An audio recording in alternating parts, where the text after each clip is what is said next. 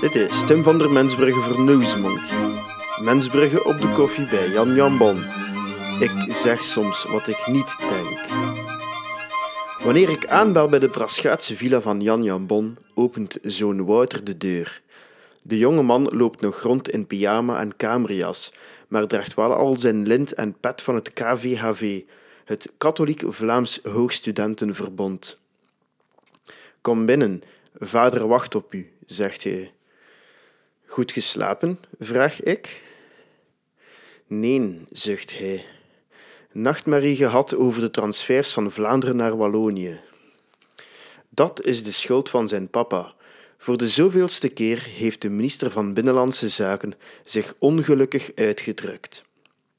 Alle Vlaams-nationale hardliners geloven nu dat Jan Jambon zich geen bal aantrekt van de miljardentransfers naar Wallonië.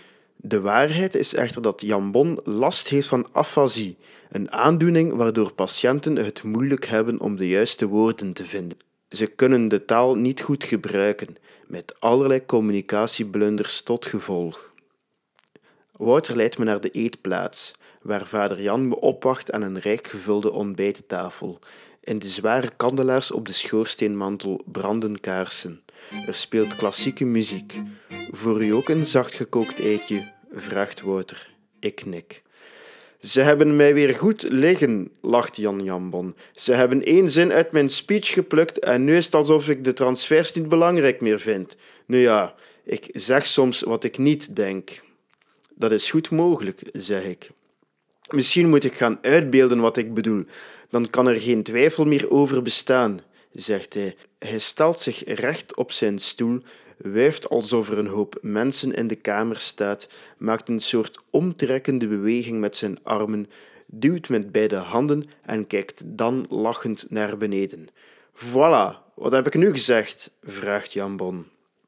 Dat u eerst de mensen rond u verzamelt, om ze dan in het ravijn te duwen terwijl u vrolijk toekijkt? Enfin, nee, ik breng mensen samen en geef ze dan een helpende hand, een duwtje in de rug, waarna ik diep en nederig buig, verklaart Jan Bon. Oh, zeg ik. Heel duidelijk was dat niet.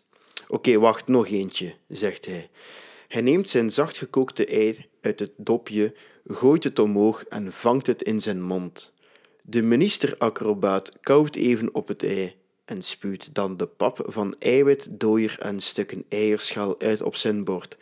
Met zijn breedste grijns en ogen groot van verwachting vraagt hij: En, die was nu toch duidelijk. Uw partij slokt weerloze burgers op, breekt hen en spuwt ze dan weer uit, gok ik. De glimlach op Jan Bons gelaat verdampt. Hij bonkt met zijn vuist op tafel. Maar nee, allee, hoe kunt je dat nu zeggen? Ik beelde uit dat wij jongeren opvangen wanneer ze vallen. Ja, dag Jan, zeg ik. Dat zou ik toch zo niet uitbeelden. Jan Bon denkt even na, kijkt om zich heen alsof hij attributen zoekt. Goed, ik waag nog een allerlaatste poging, zegt hij. Hij neemt een zware kandelaar van de schoorsteenmantel en gooit het ding zonder aarzelen door een van de ramen. Klinklang, de scherven vliegen in het rond. En nu? Wat maakt je daarvan? grijnst de Vlaams nationalist. U gooit uw eigen ruiten in, raad ik. Maar godverdomme nee, briest Jan Jambon. Ik bedoel, je kunt gaan. Ik smijt u buiten.